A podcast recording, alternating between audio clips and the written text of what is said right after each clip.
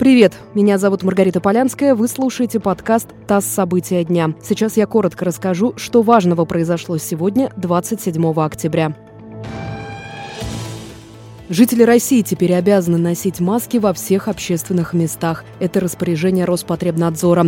Речь идет в том числе о такси, лифтах, общественном транспорте и помещениях в здании, где могут одновременно находиться более 50 человек. Кроме того, Роспотребнадзор рекомендовал приостановить работу кафе и ресторанов с 11 вечера до 6 утра.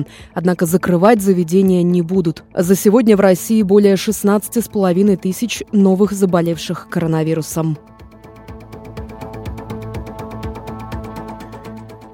Белоруссия начинает сталкиваться с террористическими угрозами. Об этом заявил президент страны Александр Лукашенко. По его мнению, именно так нужно оценивать попытку людей заблокировать движение по железным дорогам. Лукашенко добавил, что участники акции протеста пересекли красную черту по многим направлениям. Он также призвал отчислить из вузов студентов, которые участвуют в этих акциях.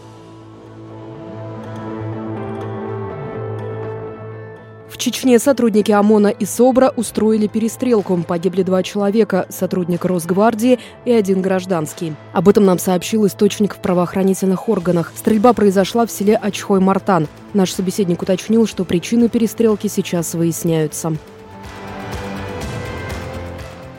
И последнее. Правительство продлило программу льготной ипотеки под 6,5%. Программа будет действовать до 1 июля 2021 года. Такую ипотеку выдают на покупку квартир в новостройках. Максимальная сумма кредита для жителей Москвы, Санкт-Петербурга, Подмосковья и Ленинградской области составляет 12 миллионов рублей. Для других регионов максимум 6 миллионов. При этом первый взнос должен быть не менее 15% от стоимости жилья.